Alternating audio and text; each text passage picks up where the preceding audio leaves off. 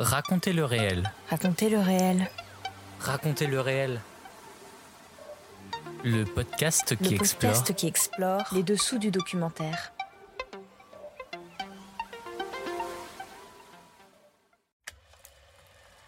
Hors série, le FIPADOC continue.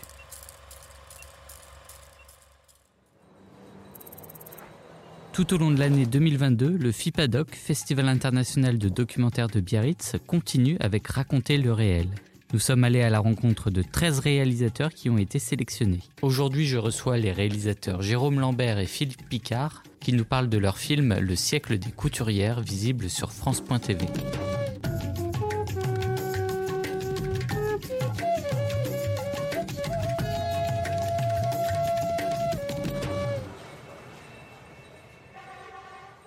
Jérôme Lambert, pouvez-vous nous présenter ce documentaire Le siècle des couturières? Alors, il s'agit donc euh, d'une euh, histoire euh, des couturières et du textile française.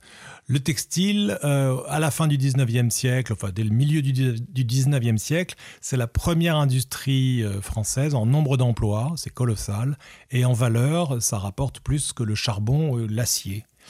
Et on a constaté que hum, personne ou presque personne ne savait que ben, c'était les femmes donc euh, qui se qui, étaient euh, majoritairement employées dans ce secteur.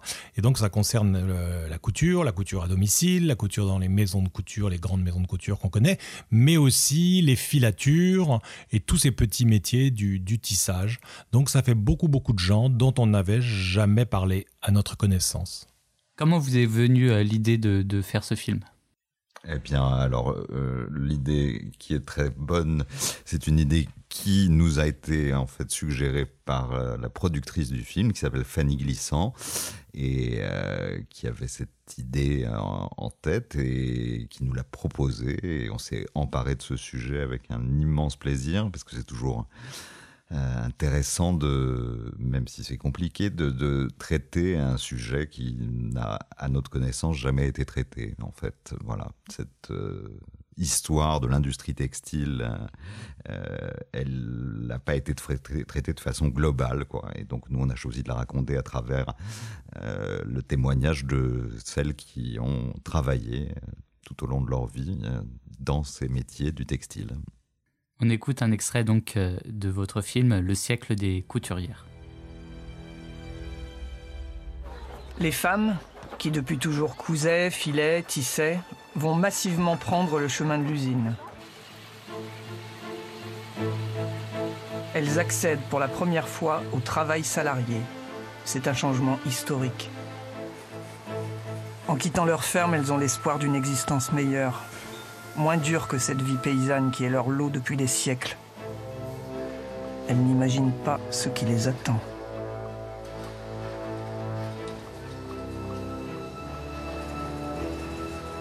Elle découvre un univers brutal. Le fracas des machines, la vapeur qui colle à la peau, le rythme saccadé des métiers à tisser.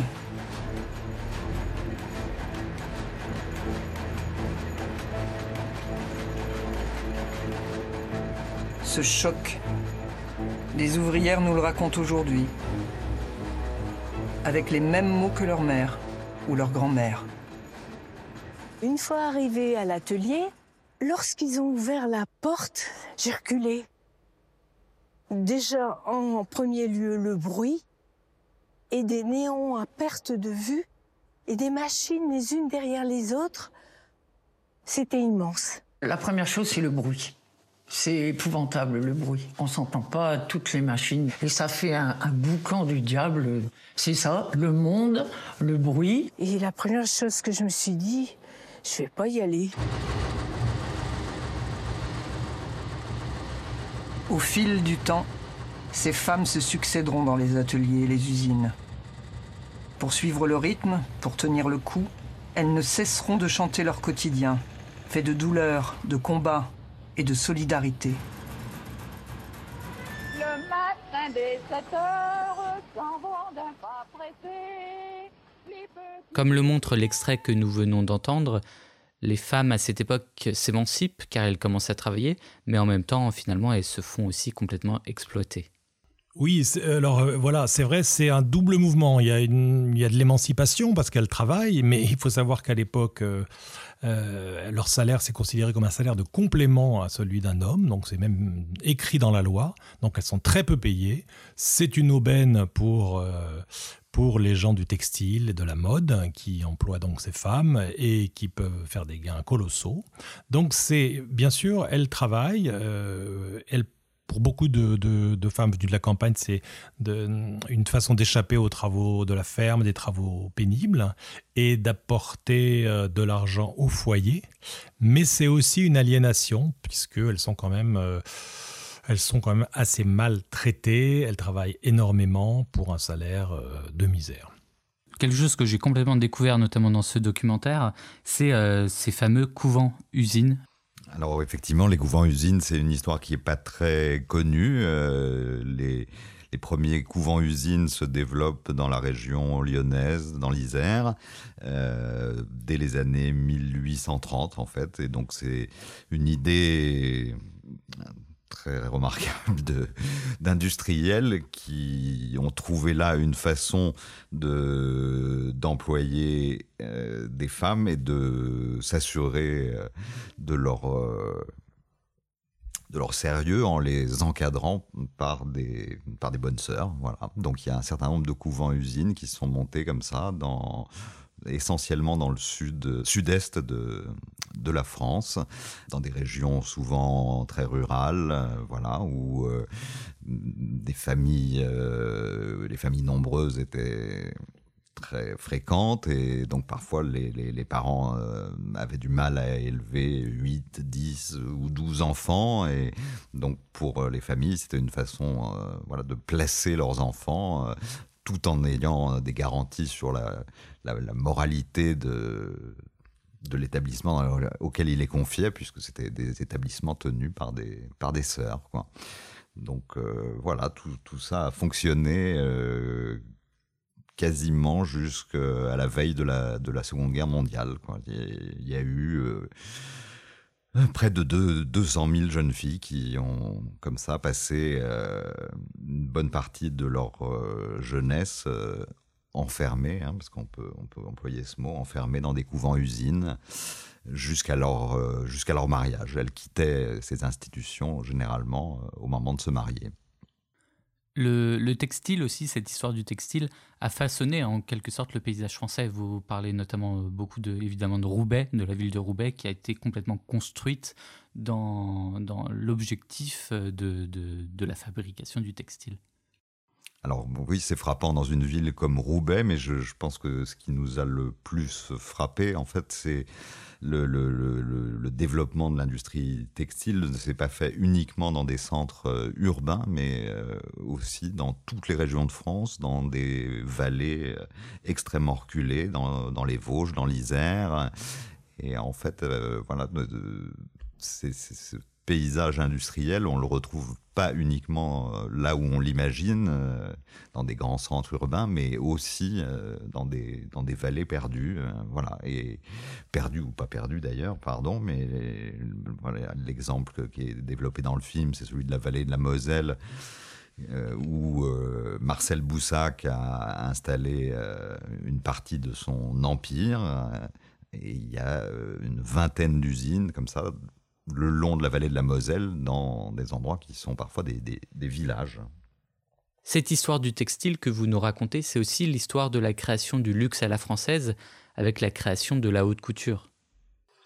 Euh, oui, c'est évidemment hein, l'histoire de la haute couture euh, en France, elle remonte au 19e siècle et, et en fait, ben voilà, les maisons euh, de haute couture qui ont été créées à la soit à la fin du 19e, plus plutôt au début du, du 20e, ben en fait, elles existent toujours. Hein. La maison Chanel euh, est toujours là. Euh, Jeanne Lanvin existe encore. Enfin, la maison Lanvin, pardon, Jeanne Lanvin n'est plus là, mais la maison existe toujours. Donc oui, la haute couture aujourd'hui s'inscrit dans une histoire qui effectivement remonte au 19e siècle, ça c'est évident. Euh, on développe l'exemple de, Christian Dior, qui est un exemple plus tardif. Hein. Euh, Christian Dior, c'est 1946.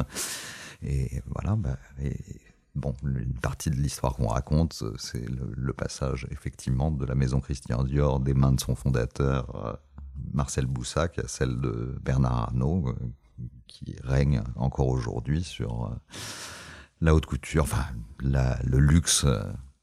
Il y a énormément d'images d'archives dans ce film, de ces femmes travaillant à l'usine. Est-ce que ça a été euh, facile de retrouver ces images? Paradoxalement, ça a été relativement facile. On s'attendait à ce que les femmes, puisque c'est euh, un des mots qu'on utilise dans le film plusieurs fois, invisibles, elles étaient invisibilisées. On voilà, on n'en a pas tenu compte. Mais en fait, les hommes de l'époque ont filmé les usines. C'est les usines qui filmaient. Mais bon, on voit les femmes qui y travaillent. On a trouvé euh, beaucoup d'images euh, du tout début du siècle. Euh, voilà, dès les origines du cinéma, on filme les, usines textiles et on filme aussi des couturières à domicile, des, ateliers de couture. Donc, en fait, ça n'a pas été un vrai problème, beaucoup moins qu'on l'imaginait. Voilà.